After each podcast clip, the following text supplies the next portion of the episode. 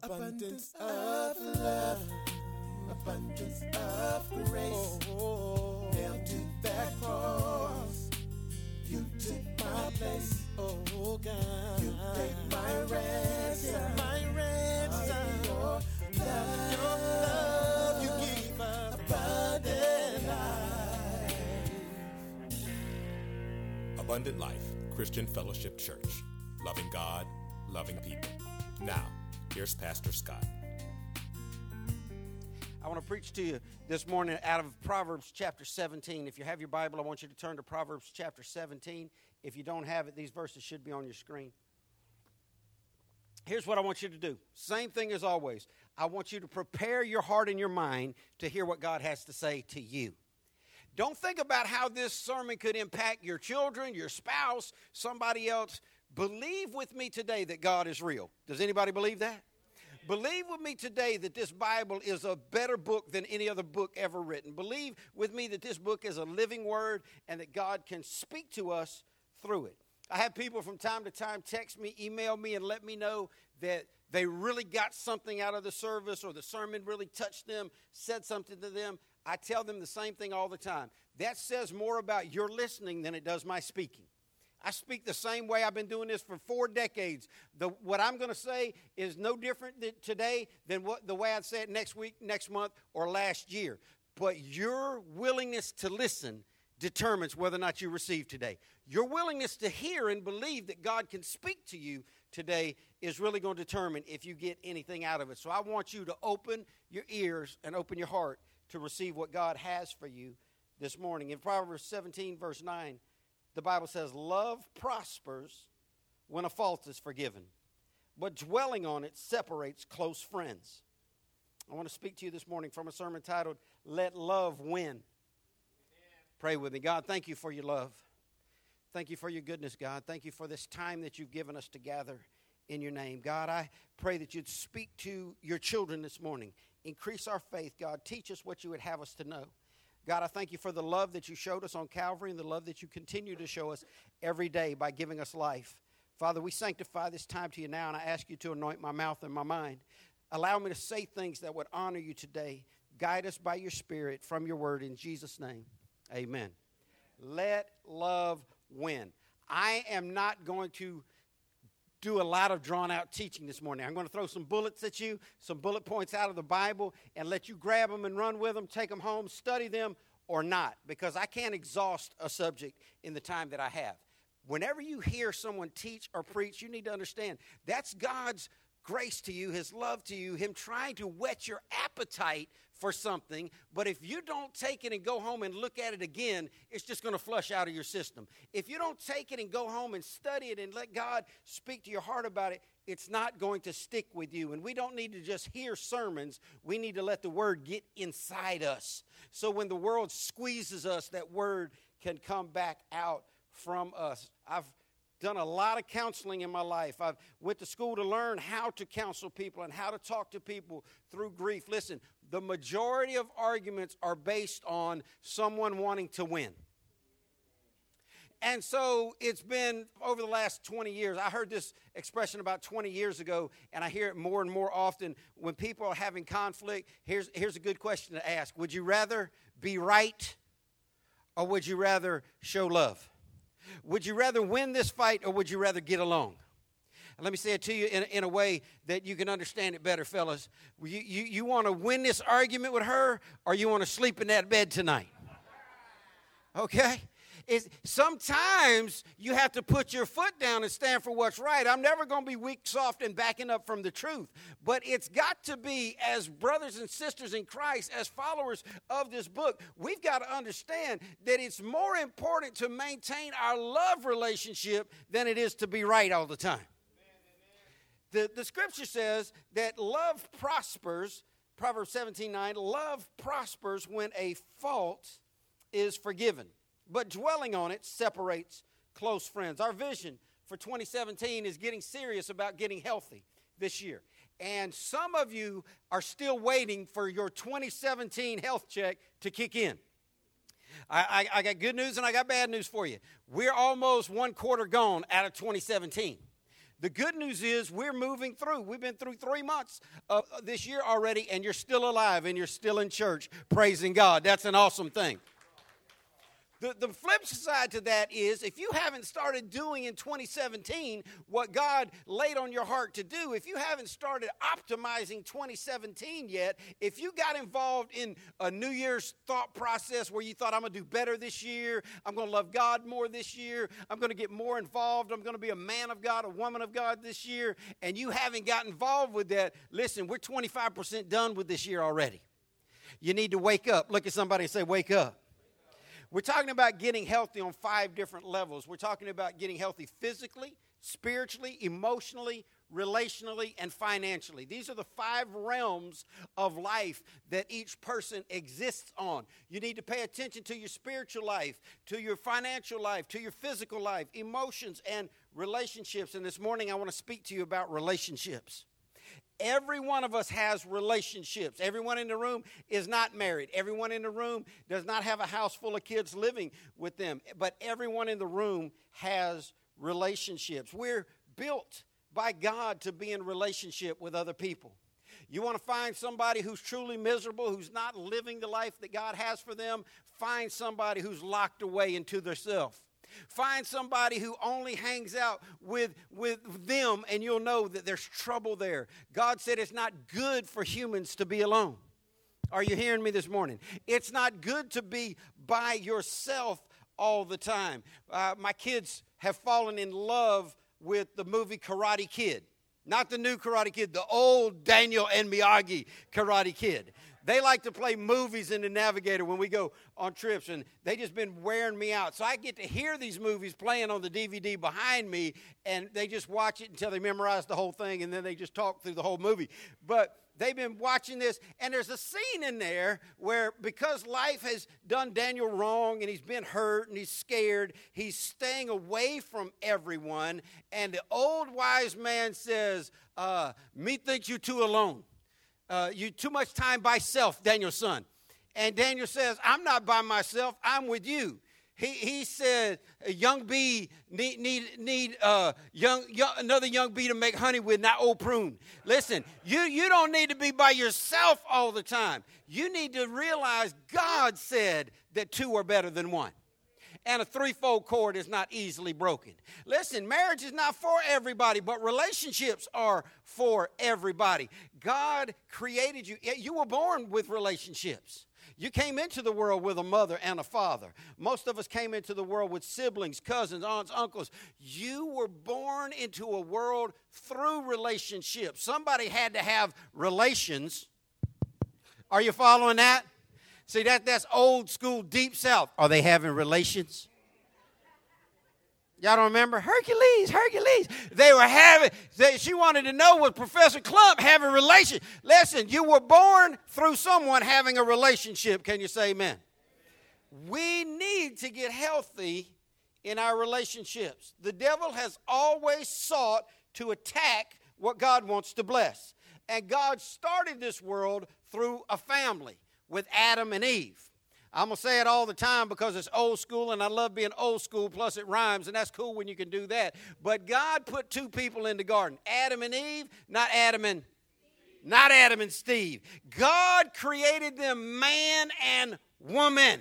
Let me tell you something. God never intended for a man to be with a man the way a man is with a woman, or for a woman to be with a woman the way a woman is with a man. Your body functions ought to tell you that. He created us to, to link together. The, the, listen, I'm telling you, it's so wild now. They're locking preachers up for preaching the truth. And I, I tell y'all all the time to me, I don't believe homosexuality is any different of a sin than overeating. I don't believe that, that smoking is any different of a sin than gossiping. I don't believe that whoremongering is any different of a sin than being mean to your neighbor. Sin is sin, but just because culture accepts one sin over the other doesn't mean that the church should change its position.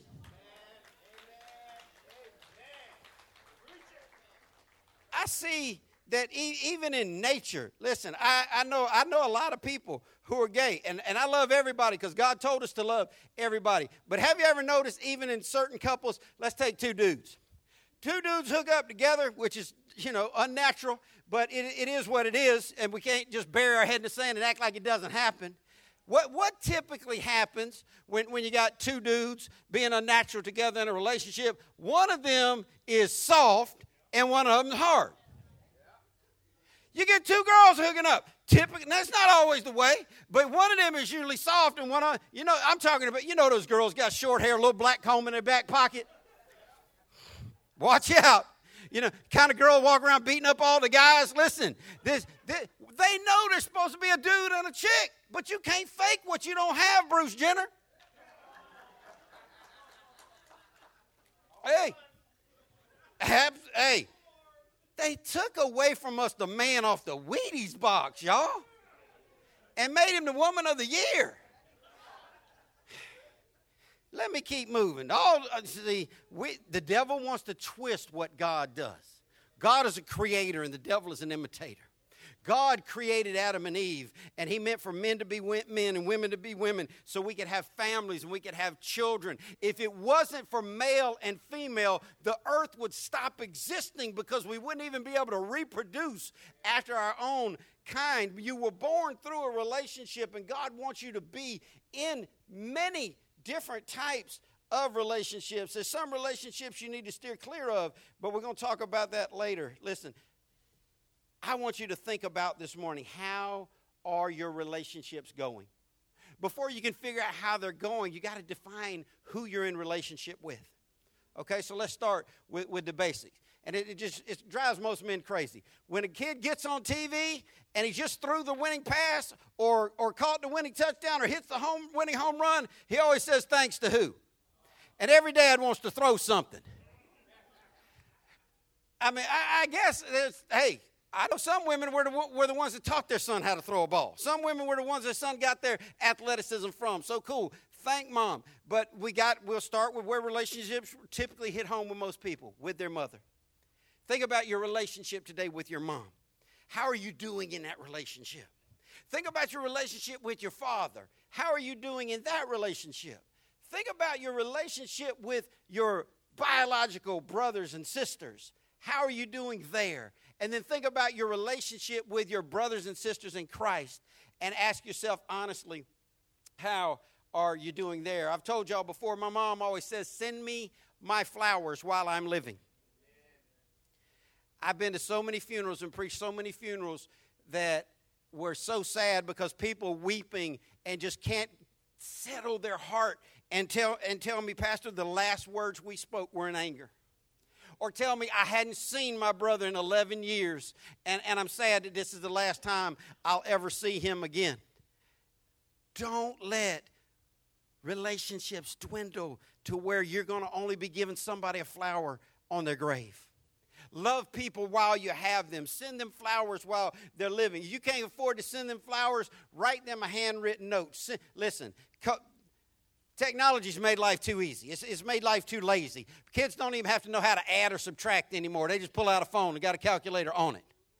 People got so bad at giving change back at registers. Y'all remember when we were growing up? If you're my age or older, if you're in here 50 plus, you actually had to be able to know how to give back change. $17.26. You better know how to give, give back what $6.74. You got to be able to understand how to make change. Not today. They, they just put it in there and it tells them exactly how much money to give back. So culture, technology has helped in some ways, but it has hurt in some ways too. Go next time you're out to eat. Watch, see what happens. Look at the couple across from you. Two, two people on a date, dude and a woman, hopefully. And both sitting there on their phone the whole time. Drag it out, extend it out. Man, woman, and a couple of children, all four of them sitting there on their phone at, at, at one time. All of them sitting there not paying attention to each other, paying attention to their phone. Listen, the phone is a great thing, but it's made us lazy. When's the last time you wrote somebody a letter? Why in the world we write letters? We, we had email. Listen, if you're still using email, you may as well burn that thing. Nobody reads email anymore. Don't, don't send email. I got over 45,000 emails in my, in my Outlook box. They ain't even open yet. They, they say that the average person takes five to seven days to open their email, but the average person opens their text within the first 90 seconds. See, we used to think snail mail was putting a letter in a mailbox and email was the, was the thing.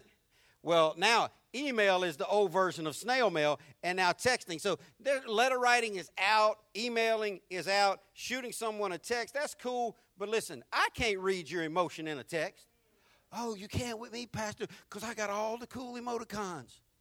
Eh, they don't mean the same thing to me they mean to you.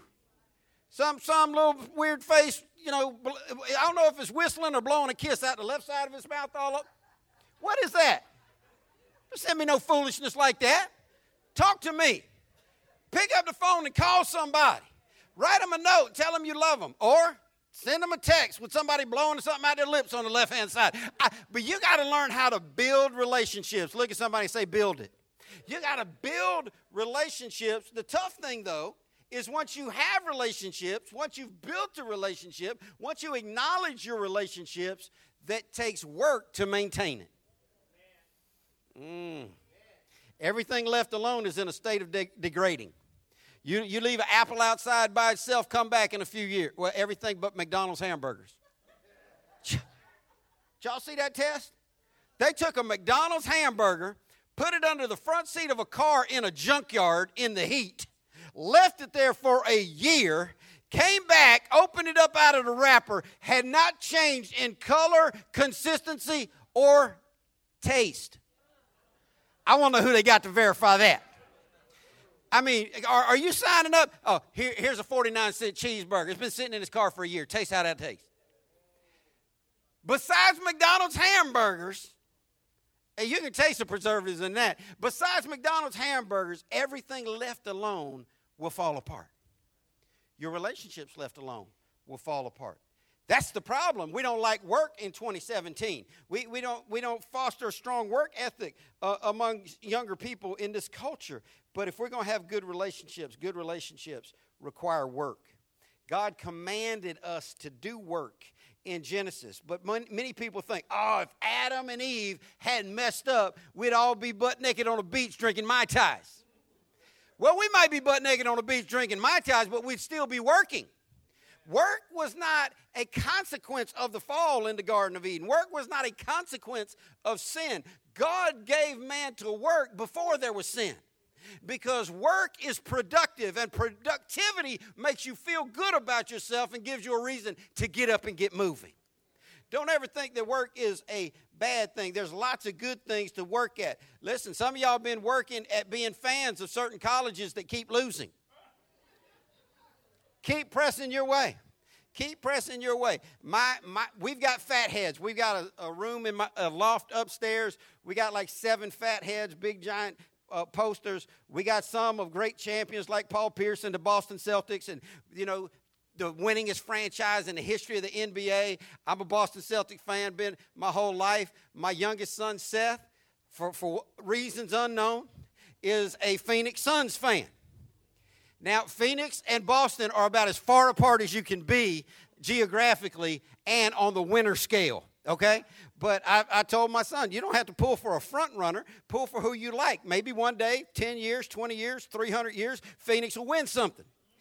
But you've got to work on building your relationship and you've got to decide that you are in it to win it. You only have one mom, you can't replace her. You can tell her, I'm done with you but she's still your mom. Your children are your children. You can't replace them. You can tell them that you're done with them, but they're still your children. Your brothers and sisters are your brothers and sisters. You can't replace them. You can tell them that you're done with them, but you can't get rid of them. The relationships that you were born into, you cannot change. And the relationships that, listen, God allows you to have should be built up. God brings people into your life. Whoever's in your life right now, you need to understand there's a reason for that happening. The reason may be so God can use you to show them that their lifestyle is, is wrong and faulty and arbitrary to Scripture. Because the Bible tells us that as Christians, we should withdraw from every person who walks disorderly and not according to the commandments of this book. But what about my homeboy? Well, if your homeboy ain't living Scripture, you need to not be homeboys no more. But you said we were brought into a relationship for a purpose. Yes, your purpose is to let your homeboy know listen, I'm try, trying to get my life right with God, and I can't be hanging out with you doing that stuff anymore. The Bible says that when we correct people who are living wrong, that we give them a chance to see their wrongdoing and possibly may help lead them in a right way. Your relationships are there for a purpose. God commanded us to love each other. When the young uh, scribe came to Jesus and said, What's the greatest commandment? Jesus said, To love the Lord your God with all your heart, soul, mind, and strength. And the second one's like the first, to love your neighbor as yourself. Loving God and loving people are the two biggest commandments in the Bible. Those are the two big things that Jesus said you have to do. He actually went on to say, On this hang all the law and the prophets. And what he meant was everything written and everything that's ever been said about God can be summed up in these two things love God and love people. Well, that sounds simple, but it's not. It's not simple because we'd rather love ourselves than to love someone greater than us. And we'd rather love ourselves than to love someone equal to us. So, loving God and loving people sounds good, but it's got to be more than just talk. God commanded us to do it. So, let's, let's see what our text says again. Proverbs 17 9 Love prospers when a fault is forgiven, comma. Always pause on the punctuation. Take scripture in bite sized pieces so you can get it down on the inside of you. Love prospers when a fault is forgiven. All right, we talk a lot about how to understand the Bible at Abundant Life. I've taught you lots of principles and keys, hermeneutics to understanding Scripture. One of them is inference, the law of inference. Everything that is said is said. Some things that are not said are inferred. You have to understand the law of inference, inference to understand any piece of literature. Love prospers when a fault is forgiven. Guess what happens if you don't forgive a fault? Love does not prosper. This is the word of the Lord. Love does not prosper in your bitterness. Love does not prosper in your unforgiveness. Love cannot prosper while you're holding yourself hostage to your own hatred. Love prospers when a fault is forgiven. We can't obey God unless we love God and love people. And we can't love God and love people walking around with unforgiveness on the inside of us. I believe that unforgiveness is holding people back as much as any single thing that I could put my finger on. People walking around still haven't yet forgiven mama for what mama did to them, still haven't yet forgiven daddy for what daddy did to them, still haven't yet forgiven the, themselves for what they did in their own life. Listen, you got to let it go. You got to let it go. The Apostle Paul, when he was talking to his friends at Philippi, he told them, The thing that I do that helps me more than anything else is to forget the past. Leave the past in the past and move on. It's 2017, it's time to move on. None of us have done all that we need to do, and as long as we're staying connected to the past, we're never going to do what God's telling us to do. So you got to cut the cord and move on. Are you hearing me? Cut the cord and move on. Love prospers when a fault is forgiven, but mm, conjunction, junction, what's your function? Well, it's going to show us something different. It's going to show us the flip side to the coin. It's going to show us the other of what God wants. Love prospers when a fault is forgiven, but dwelling on it separates close friends. Whew, I'm going to tell you something. It's easier to keep hate alive than it is to keep love alive. Why? Because haterade's free. People drinking haterade all the time, pouring haterade. You never run out of haterade. But love has to be worked on. Hate will just fuel itself and just, just boil up inside you. Love has to continually be nurtured and cared for. And if you allow yourself to dwell on past hurts, then you're never, you're never going to be the man, the woman God created you to be. If you allow yourself to dwell on past injustice, then you're never going to allow God to move in your life like you should. That's why I, so much leading up to this presidential election, I kept telling you, I'm just going to be glad when it's over. I'm going to be glad when it's over and we can get back to being, you know, just the body of Christ. Well, that, that still hadn't happened because politicians are all I'm gonna tell you, I'm gonna tell you what I told y'all before. It's no different than wrestling. The good guys aren't necessarily good guys, and the bad guys aren't necessarily bad guys. They're all in it for themselves. They're all making big money, and none of them know what it like to be us. But I'm ready for Christians to stop being politicians eh, when it comes to each other. If you only love people that are of your same color, then you're disrespecting an entire world of people. If you only love people that are your same political party, then you're disrespecting an entire group of people. If you only love people that live on your side of the tracks, then you're not doing what God has called you to do. We can't just dwell on it. Listen, I see every day social media flooded with people still dwelling on this, this election. I, I, I'm ready for the world to, Christian world, to look to Jesus. I told y'all, my, my, the person I wanted was out early. I didn't, I didn't have a dog in this race, but I knew that no matter who got elected into this office, going to be a lot of people happy and a lot of people mad. We can't just continue to live on past insults and pain and difficulty. We got to get on with the getting on. We got to realize that no matter who's in the White House, Jesus is still on the throne.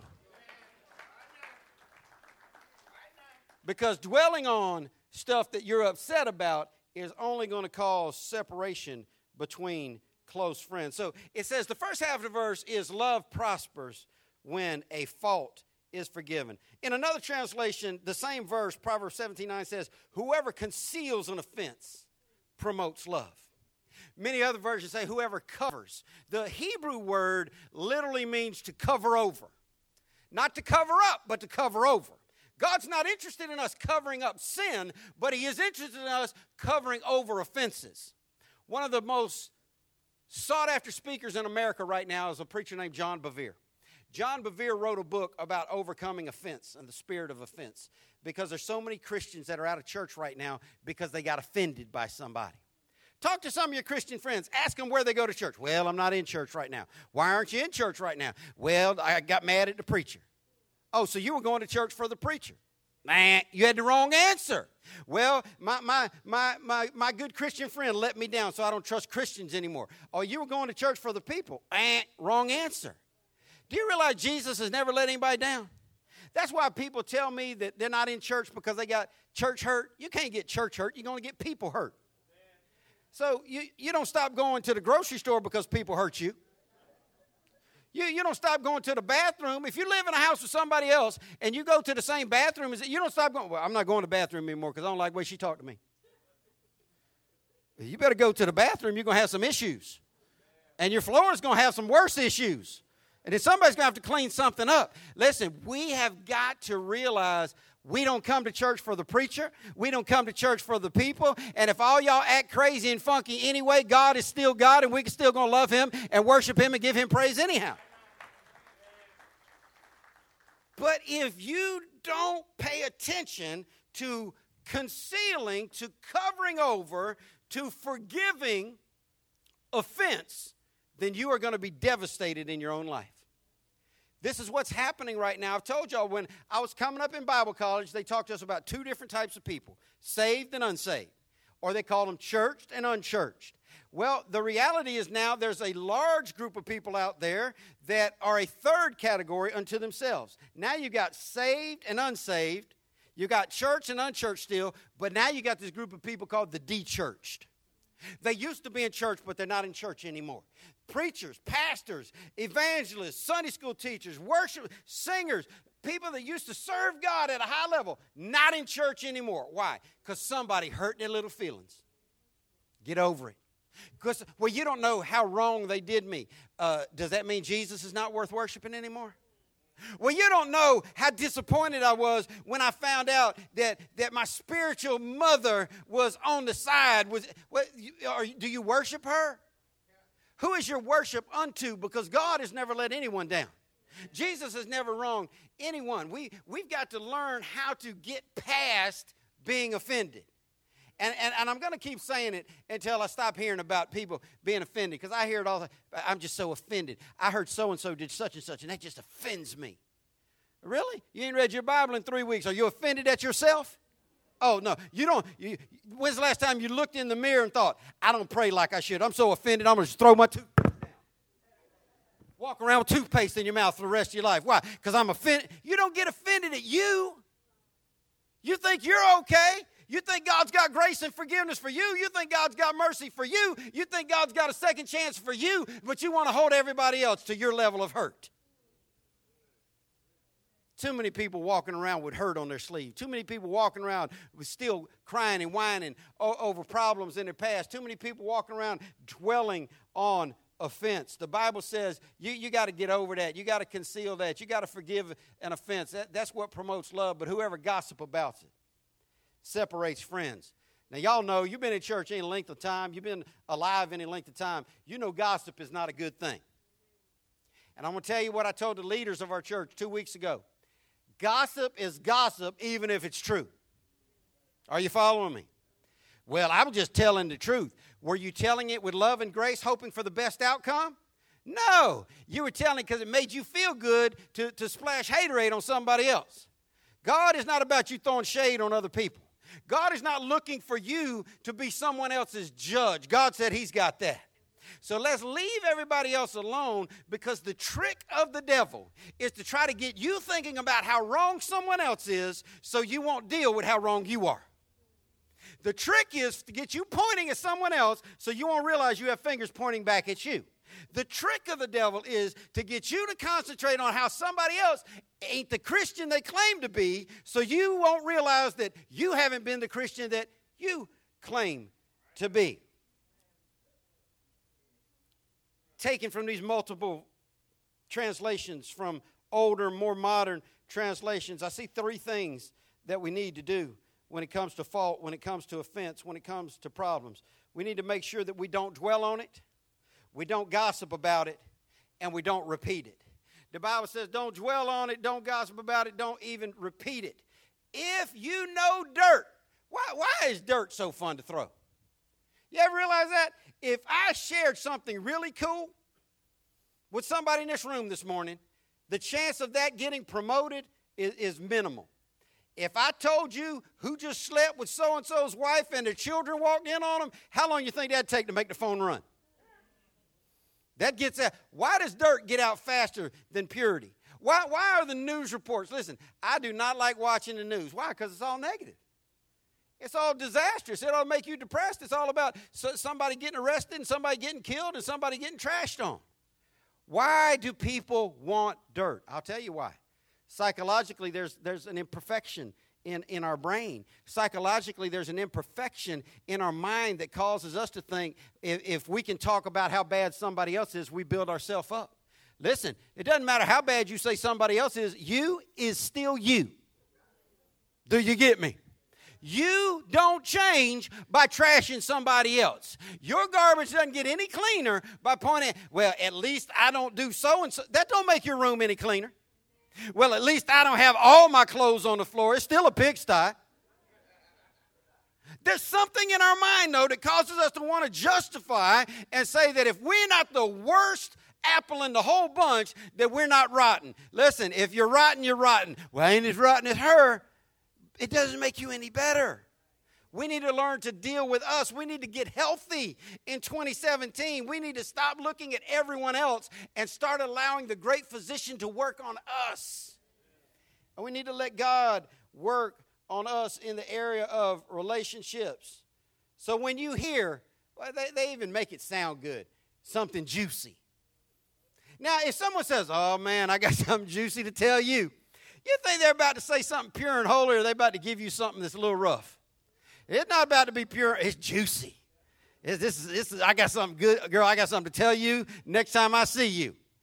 Uh, y'all crack me up. I have some people call me like, Pastor, I, I need to meet with you. What do you need to meet about? I'd rather not talk about it on the phone.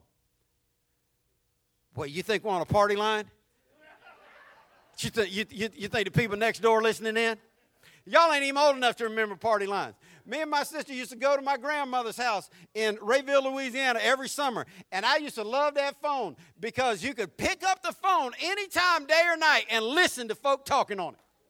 Anybody remember them old party lines? You just pick the phone up, hold it to your ear, and they'd just be going off. And as soon as they heard you, though, they want to know who's on this line extra, extra, read all about it. There are no more party lines in America. Well, I can't talk. I, would rather not. I, I, I, just don't feel comfortable talking about that on the phone. Listen, if they're bugging the phone, they're bugging the air, air, air conditioner ducts. If, if, they if they can hear you on your phone, listen, you, hey, when I was flying across country and I was looking at my phone and all of a sudden I saw the time change, I'm like, holy cow. They are watching so close, they knew we just flew over a time zone. Listen, they're watching and listening anyway. Oh, I, I can't talk about that on the phone. If you can't talk about it on the phone, you probably don't need to talk about it much. We got to understand when you hear something that you're prompted to go tell people, you need to pause on that. And you need to ask yourself, is this really beneficial? Is this going to help who I'm going to tell it to? Or is it going to hurt them? Is this going to help me? Can I say this with grace and love? Protecting and covering for my brother and sister in Christ? Because the Bible tells us not to gossip about it, not, not, not to dwell on it, and not to repeat it. Some of y'all been dwelling on your past too much. You need to let that go. Some of y'all been dwelling on what's right and what's wrong too long. You need to let that go, and you need to learn how to live in the now. If you don't learn to live in the now, life's going to pass you by. Some people are just hoping, hoping, and hoping that they could be older, they could be grown and get into the season of their life they're ready for. Listen, enjoy the season you're in right now. This is the only today you'll ever get. Some people are so attached to their past, they're so hurt by their past, they wish they could just get away from what has been holding them. Listen, you need to disconnect from that. Stop dwelling on that. Stop rehearsing it in your mind and move on. Say, move on. Talking about relationships, 1 Peter 4 8. Reflecting on what God has already said in the book of Proverbs, St. Peter comes along and says, Most important of all, comma, stop and pause on that. Most important of all, we've talked about phrases like this in the Bible before. When the writer of a portion of Scripture says, most important of all, guess what's going on? He's about to say something big. Say big. Something huge is about to come out. This, this is something that we need to wake up and listen to. Most important of all, continue to show deep love for each other. Now, if I tell you to continue to show deep love for somebody, what, what am I inferring? that you've been showing deep love for them. I want you to think in your mind is there anybody that you used to love and be really close to that you ain't really close to no more? Is there anybody that you used to love and be really close to that, that you've stopped loving them and you stopped showing deep love for them? You need to make that right. For love covers a multitude of sins. Why should we continue to show deep love for one another? Because love covers a multitude of sins. The Bible says that God gave us forgiveness freely. We didn't have to crawl across broken glass to get forgiven. We didn't have to beg God hour upon hour to be forgiven. He said, if you ask for forgiveness, you can receive forgiveness. He gives us forgiveness freely, and He tells us, freely you receive, freely ought you to give. Stop withholding forgiveness from people. People trying to get right with you and you won't let it. I've had so many people, I find out somebody's offended me. I pick up, pick up the phone, I call them, try to make contact with them. Uh, well, I don't want to talk to you. Really? Because the Bible says that if there's a problem with us, we need to get it straight between us. And that's why if you ever come to me and tell me you have a problem with someone else, my first question to you is going to be Have you gone to them yet? Because the scripture says you got a problem with somebody, you ought to go to them first. This, this will cut off gossip in the church. You got to go to them. You got to show love for them. And if you understand that God is forgiving you, it's going to make it easier for you to forgive them. My mother's second husband was an evil man the stepfather that raised me, he was a, a violent man, he was an abusive man. Uh, he was raised in an orphanage under abuse and violence, and uh, her marriage ended bad. The whole thing was just a, a living nightmare. Uh, but after he, after they got divorced, he used to come pick up my little brother, who was his his adopted son, and he wasn't allowed in our house anymore. Y'all ladies know about that. You get him out, don't let him back in. Amen. Hallelujah. But I used to go outside after I got saved and I used to talk to him and I used to share Christ with him and it used to upset my mom. She's like, after all he's done to our family, how can you go out there and talk about love to that man and, and, and show any concern for that man? And this was before my mom became a Christian. And I told her this I said, Mom, if God can forgive me for all that I put his son Jesus through on the cross, surely I can forgive him. You need to live with that mindset. If, if you believe God has forgiven you for all the things that you've done wrong, love covers a multitude. If God has forgiven you for your sins, who are you to hold someone else's sin over their head? Who are you to try to hold someone else hostage and captive to their past and their well you don't know what they did to I don't have to know exactly what they did to you for me to know that the Bible says to forgive them. Or for me to know that you're not forgiving them is hurting you more than it's hurting them. You're laying awake at night with all your hurt and all your pain, all your anger towards somebody. They're up the road getting high with a buddy. You're still worried about your ex and, and mad about what your ex did. They have moved on and hooked up a hundred times since they left you. Move on. Forgive and move on. Cut the cord and move forward. Most important of all, keep showing deep love for each other. First Corinthians chapter 13 has been called the love chapter by many people. The Apostle Paul is talking to the Christians at Corinth, and he describes what love is. In verse 7, he summarizes by saying, Love never gives up, never loses faith, is always hopeful, and endures through every circumstance. This does not sound like the type of love I see in people. Most people will let you be you a couple times. Most people will accept you being you a couple of times. But if you be you too many times around them being them, they're going to cut you off. Listen, that's why I tell people if you're going to love me, you're going to have to love me in spite of me. Because I'm an imperfect man. I'm in my process of becoming who God wants me to be. Just like you're an imperfect person in your process, becoming who God wants you to be. We are going to let each other down. That's why the Bible says it's foolish to trust in human flesh to put your confidence in God. We're going to let each other down. If you only love people as long as they deserve, it, well, he don't deserve my forgiveness. Freely you receive, freely ought you to give. Well, she don't deserve my love. Freely you receive, freely ought you to give. Love never gives up, comma. You got to stop and think about it. So when does love give up? So when should you give up loving someone? But that's not how we think. We got that Gomer, Gomer Pyle mindset. Y'all remember Gomer Pyle? Gomer, Pyle said, Fool me once, shame on you. Fool me twice, shame on me. Listen, that, that may make some sense in the natural world, but whether they fooled you once, fooled you try, twice, fooled you three times like a lady, none of that matters. God says love doesn't give up. So I want to tell you something about every relationship you have that you believe God wants you to be in. Don't ever give up loving that person. Don't ever give up loving that person. No matter what they put you through, no matter what they do to you, no matter how hurtful it may be, the Bible says that real love never gives up.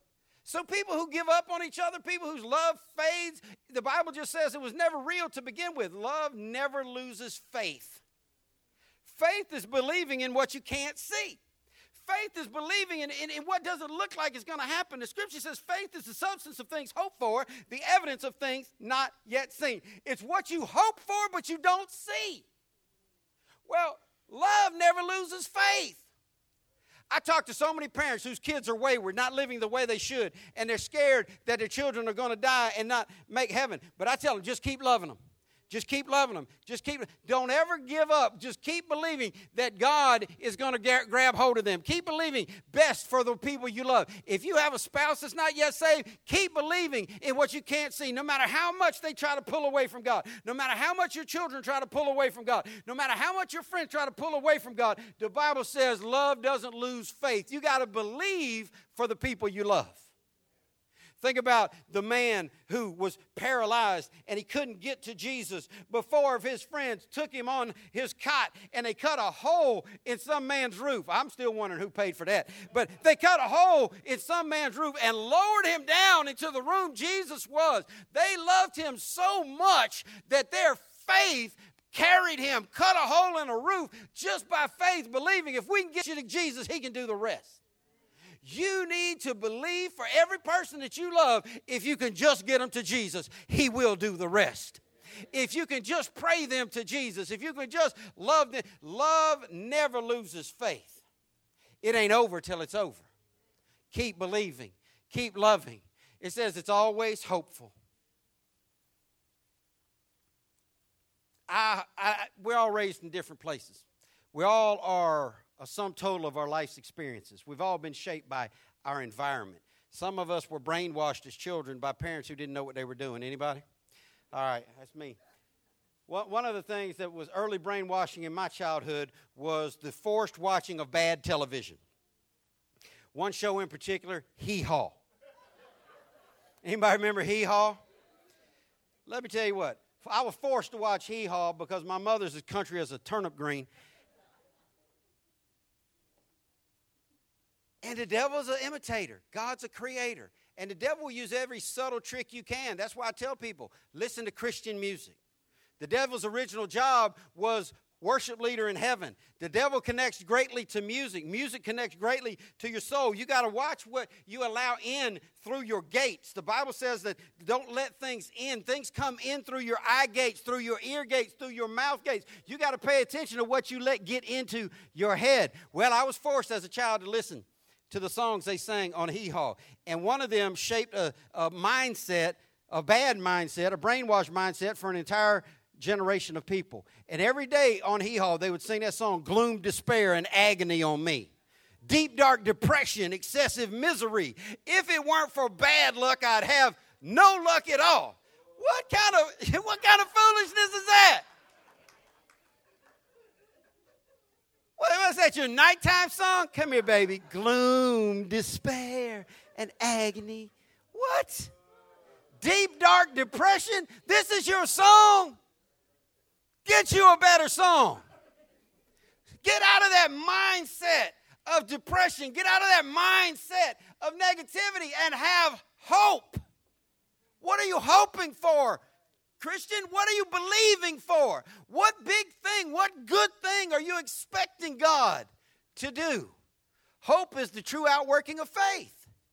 You can say you believe God for everything, but if you can't tell me exactly what you're hoping for, then your faith is faulty. Hope is the outworking of faith. What are you hopeful for? I'm hopeful that all my children go to heaven. And I'm hopeful that one day I, I, I will stop draining snot down the back of my throat. Hallelujah. That's two big ones for me right now. Talking about love. Not only does love never give up and never loses faith, it's always hopeful, but it also endures through every circumstance. Ah, just had the rug snatched out from under you, offended person. Just had the rug snatched out from under you. I don't go to church anymore. Just had the rug snatched out from under you, excuse maker. All excuses just had the rug snatched out from under them. Why? Because the Bible says that real love endures through every circumstance. Church hurt, people hurt, pastor let you down, spouse let you down, life let you down, you let yourself down, you don't trust people, scared of none of that. Why? Because love endures through every circumstance. So, what can someone do to you to cause you to give up? Nothing. If your mind is stayed on the Lord, there is nothing. You really want to see somebody just blow their lid, just, I mean, just flip their wig hard? Love them when they're trying to hate on you. Love them when, when, when, when, when they're trying to be mean to you. Just turn it on them. Bible said, love your enemies. Do good to those that try to do bad to you. Watch how crazy that, boy, that'll drive them out their wig. I, I, stop being nice to me. I'm mad at you.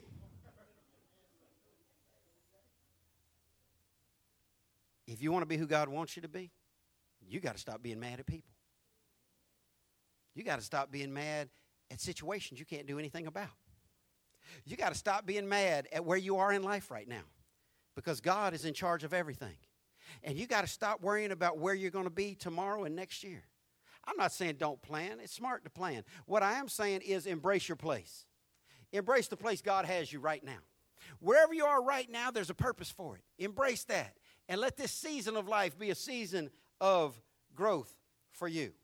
In 1 Corinthians 13, I'm going to pick up in verse 3, verse 1 and 2. Paul's already said, If I spoke with more tongues than everybody, and if I knew every mystery in the world, he goes on to say in verse 3, If I gave everything I have to the poor, boy, you can stop and think about that. Well, that's deep. Could you imagine giving everything you have to the poor? Then he said, And even sacrificed my body King James Version said, and even if I give my body to be burned. Now, there's a list there from verse 1 all the way down to this verse. It's about if, if I could speak with, with more tongues than all the angels, if I knew every prophecy, if I understood every mystery, if, if I knew all the, all the mysteries of life, if, if, if I gave everything I have to the poor. And the last, last thing he gets to is if I even sacrifice my body. Now, those of you who have been around for a while, you know what's happening there is, is easily understood, more easily understood through the law of priority listing. The thing that's most prevalent is listed first jelly beans, back of the bag, sugar, most dominant ingredient. The Bible, when it gives lists, typically lists the most dominant thing first and the least likely thing last. Every time the apostles are mentioned in the Gospels, the first four always the first four, the last four always the last four. There's a priority to the listing. Well, Paul goes on, he starts with his own relationship with God, and he ends up with uh, and even if I give my body to be burned on the altar, or even if I sacrifice my body, I think what's cool to notice about that is right before he said, even if I give my body to be sacrificed, he said, even if I gave everything I have to the poor. The only thing that he was going to do, the only thing he was least likely to do before giving his body to be burned up was giving all his money away. And that's still how most people think today. If given the choice to give money to God or set their whole body on fire, a lot of people would have to sit down and think about it. Because most the, the, the statistics prove right now that less than 2% of churchgoers give any money to church. Wow. But the, the air conditioning stays on. The light bill stays on. Ministry continues to happen. Paul said, even if, even if I sacrificed my own body, if I had everything going on like Donkey Kong, I, I could boast about it, but if I didn't love others, I would have gained nothing. If you don't love others, you gain nothing. Doesn't matter how much scripture you can quote. If you don't love people, you've gained nothing. Doesn't matter how big your house is, how big your car is, how good your job is. If you don't love people, you have nothing. The Bible says that God has chosen the people who are poor in this world's money to be rich in faith. You'd be better off being rich in love and in faith than rich in money. Trust, more, more rich people commit suicide than poor people. Why? Because they have, they have a bad day in the stock market. Listen, anybody in this room ever lost a million dollars in one day in the stock market? I, I lost $52,000 over a nine day period in the stock market. It, it, was, it was highly depressing, but I held on to it and thank God it came back. I, I'm saying this to, to say that if you didn't have a million dollars in the bank to lose it, you ain't got to fret about losing it. Poor people, no poor person ever woke up and thought, oh God, what am I going to do? I just lost $17 million this week in, in my portfolio. We don't trust in money like that. We trust in the Lord, and the Lord never lets us down. But there, it, it's not about how much money you have. It's not about the house you live in, the car you drive, the clothes you wear, all the different things. If you don't have love, the Bible says, if you don't love other people, and listen, it ain't talking about, oh, I love everybody and, and, and, and, and your lip begins to twitch when you say that. Except that one person that just gets on your last. No, you got to love everybody. It's easy to love people that are easy to love. You haven't done anything yet. Oh, but when you got to love those crazy folk, when you got to love hard to love people, that's when you find out how you're doing. Then he goes on to describe what love is in verse 4. I want you to listen to these characteristics of love because this is what God expects out of us. This is how God expects us to love each other. 1 Corinthians 13 4 says, Love is patient and kind. That's tough. That is tough. I'm still trying to figure out what they made a horn on the steering wheel for if they don't want you to honk it. Y'all know, ever since we moved here, every Sunday morning before we come to church, we stop at that Burger King right over there. And they mess my order up every week. I'm, try, I'm trying to be patient with them. I'm trying to be kind. I give them my order. They repeat it back to me different. I like a chicken biscuit, a sausage, egg, and cheese. You want a chicken biscuit?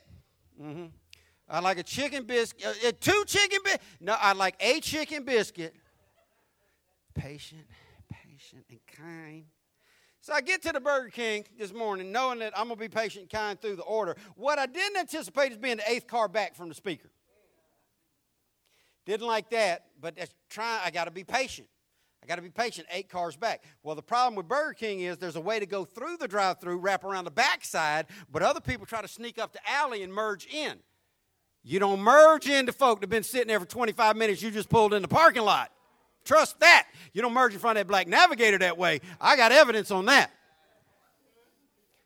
So, I'm sitting eight cars back.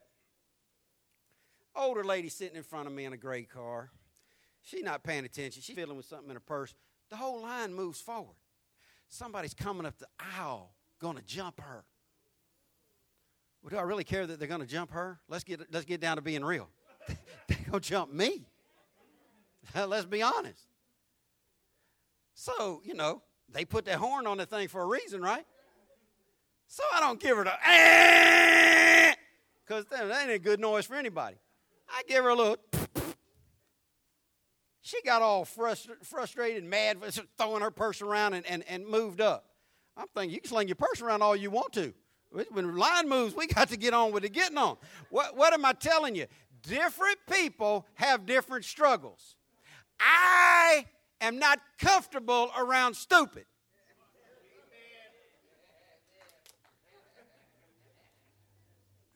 I, I do not thrive around ignorant. When the line moves, move.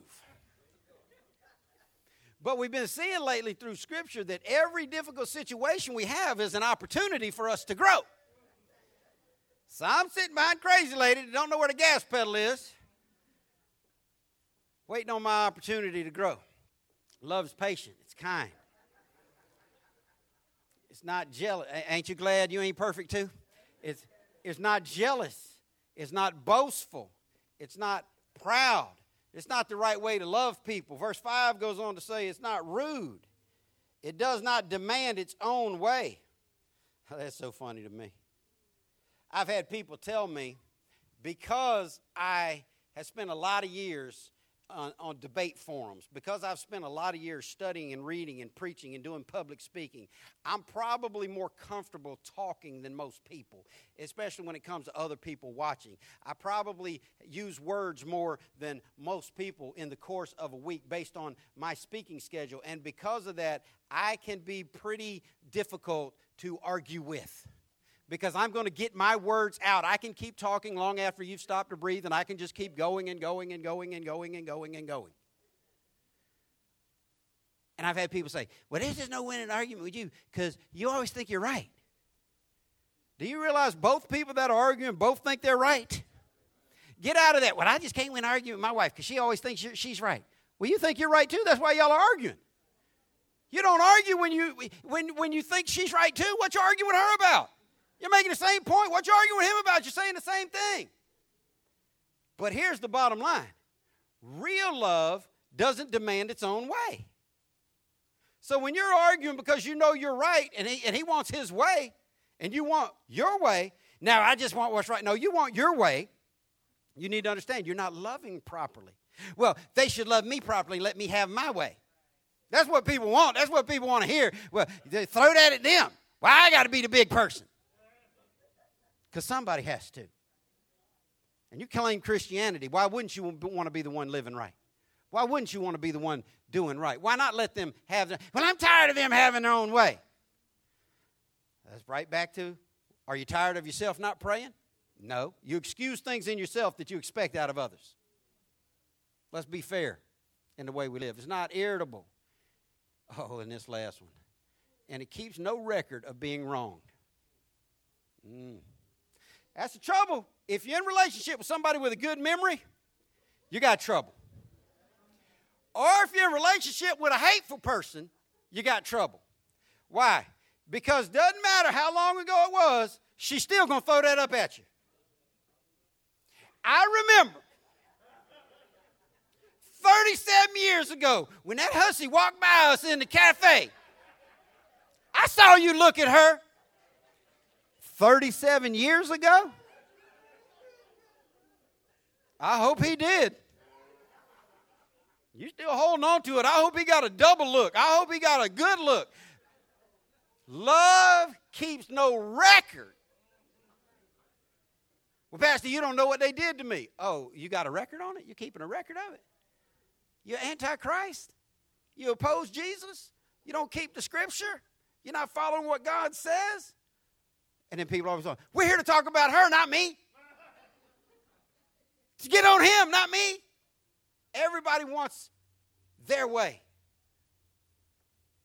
And those long memory folk, well, they're keeping a record of every wrong thing that's ever been done. Verse 6 says, It does not rejoice about injustice, but rejoices whenever the truth wins out. The only thing that should ever win in an argument is the truth. Stay on the side of righteousness, stay on the side of truth. Don't fight just to be right. If you have to fight, fight to be on the side of truth. The Bible says in our opening verse that love prospers when a fault is forgiven. Dwelling on it separates friends. Love, love prospers when you cover an offense. Peter said that most important of all, love covers a multitude of sins. I want to give you four more verses of scripture. I'm going to get out of here. In Genesis 9:20, the Bible has just come through the story about uh, Noah and his sons and the flood.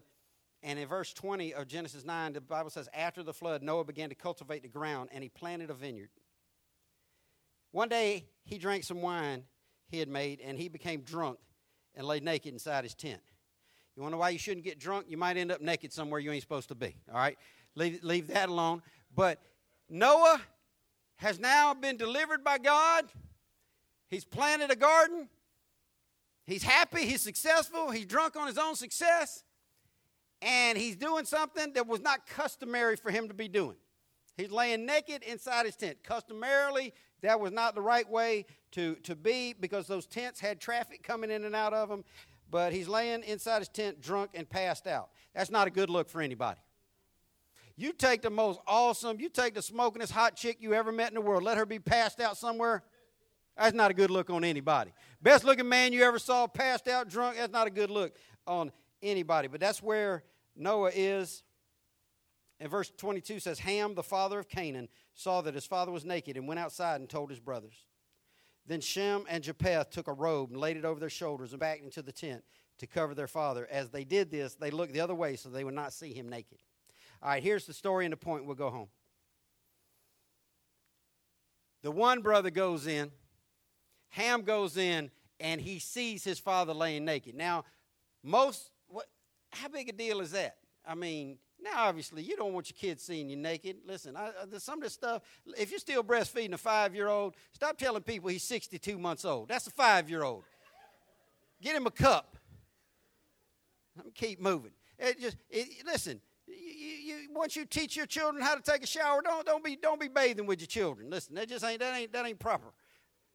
But a lot of commentators say that there was some type of sexual misconduct that took place in the tent.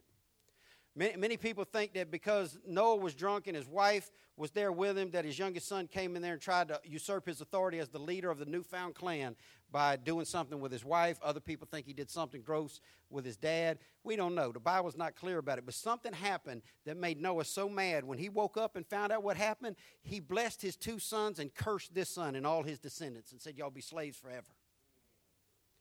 And that was that, that group of pe- people is trying to wonder well where's that group of people now? That group of people died out with the canaanites. Thank god that there's no generation no group no no uh, race of people that are condemned to slavery forever. I've heard different people try to say this is why certain people are slaves. That group died off in canaan and doesn't exist anymore but as long as they were in existence they were condemned to slavery because they were of their father Canaan, but Shem and Japheth took a robe and held it over their shoulders and didn't look, and, and just draped a cover over their dad to cover his nakedness. Get this point and I'm done. When you see something that you don't want that you know you shouldn't be looking at, you need to look away. And if it's possible for you to cover it over, you need to look, cover it over as you look away. Too many people trying to expose something. Too many people trying to expose something that they should be covering. The Bible says love covers. Love is promoted when you cover an offense. Somebody does something wrong to you, stop picking up the phone telling everybody you know about it. Just throw a blanket over it and say, God forgave me, I forgive them. Stop, stop putting everybody on blast on social media. The whole world don't need to know who you're mad at moment by moment And, and, and please understand this. Some of y'all social media addicts, social media is not designed to give us a moment by moment update on your house cleaning. Vacuuming the floor in the living room. 918. 923. Loading the dishwasher. This is not a personal journal. And it's certainly not a place to be throwing gas on people's fire. People get on these threads for hours at a time, arguing and fussing, exposing and carrying on. You need to be like the two sons that were right. You need to be willing to cover some things up, cover some things over. Not, not, not cover over sin, but cover over nakedness. Cover over things that other people could take and do wrong with. Noah's laying there minding his own business. He's not hurting anybody.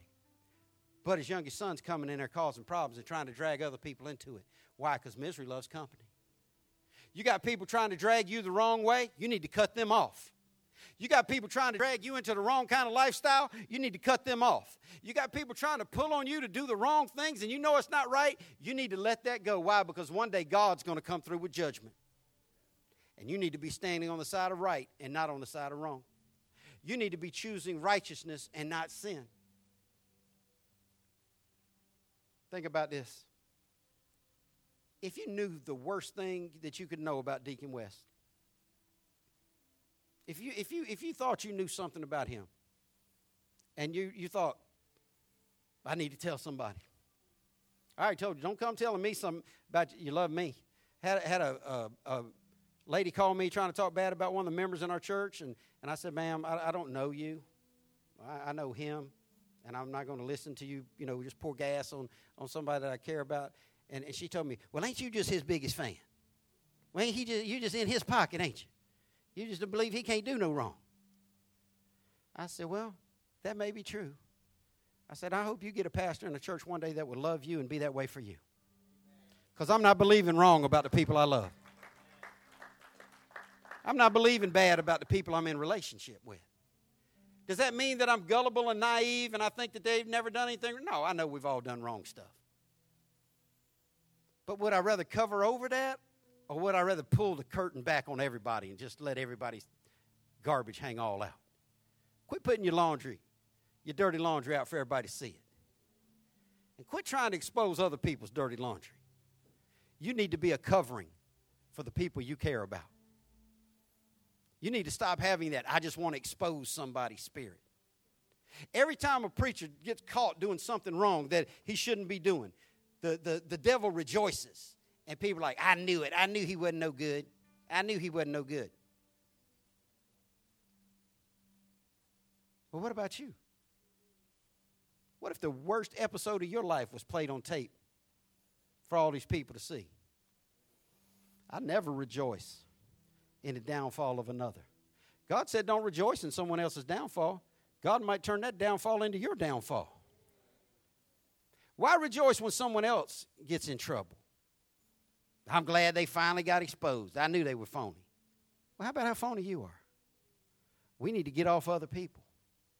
We need to learn how to cover for other people. I'm not saying lie for anybody, and I'm not saying to not expose sin. I'm saying when you hear stuff, Throw a wet blanket on that fire of gossip. Let it, let it end with you. Let it end with you. I've heard people talk about that circle game where you sit in a circle and you whisper a story in someone's ear and it go all the way around the table. By the time it comes back to the last person, it's completely changed and different. And, and, I, and I've done that before and it happens that way. But what should have happened, one of those people in that circle should have just cut it off and said, I ain't listening to it. Y'all figured out y'all's own self down the, down the rest of the table. Are you the type person who is willing to cover for those you love? Or are you an exposing spirit? An entire generation of people were condemned because one person in their family had a spirit of exposing. When the spirit God wants us to have is love. You never take the worst thing your child did and put it out on Front Street. But you hear something someone else's child did and you want to put them on blast for it. Here's what I'm going to ask you to do today I'm going to ask us to all do better when it comes to loving people. Stop telling stuff you know about people. Throw a blanket over that. I don't choose to look at it. I'm not going to listen to it. I'm not going to dwell on it. Throw a blanket over it. Be a gossip stopper. And let your bitterness go. Stop holding people hostage to your hurt. Let that go. I'm not going to take time to have a big altar call invitation this morning, but what I want you to know is every one of us in this room are only one prayer away from being totally right with God. Because God said if you'd confess your sins, He's faithful and just to forgive you of your sins and cleanse you from all unrighteousness. You need to pray and ask God to help you forget and get over your past. You need to pray and ask God to help you forgive everyone who ever hurt you so you can move forward. I was going to have a big invitation and have everybody come forward that had any issue with unforgiveness. But you don't have to come forward if you have an issue with unforgiveness. You know sitting right where you are if you have an issue with unforgiveness. You don't need to come forward and pray with me, but you do need to ask God to allow you to forgive others, even as He's forgiven you. Jesus said, if you don't forgive others for what they've done to you, your Heavenly Father will not forgive you for what you've done to Him. Get a forgiving spirit and get a covering spirit. Stop being a gossip and stop holding on to the past. And love will grow. And this is what we need. We need love to grow. We need love in our church to grow. We need love in our community to grow. We need love in this world to grow. People arguing all day long about who's right and who's wrong. Well, the bigger question is who's showing love? Because God said, above everything else, keep loving each other with a deep love, a real love. Pray with me. God, thank you for loving us. Thank you for loving us in spite of ourselves. Thank you for loving us where we are, as imperfect as we are. Please help us to love each other. Help us, God, to release all bitterness, all negativity, all hurt. Help us to walk in forgiveness, God, and help us to be more willing to cover than to expose. Help us to love you and to love each other the way you've commanded us to, is our prayer in Jesus' name. Amen.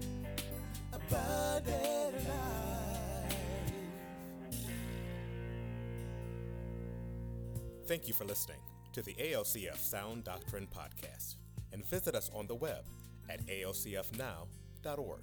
Your financial support for this ministry allows us to share the gospel around the world.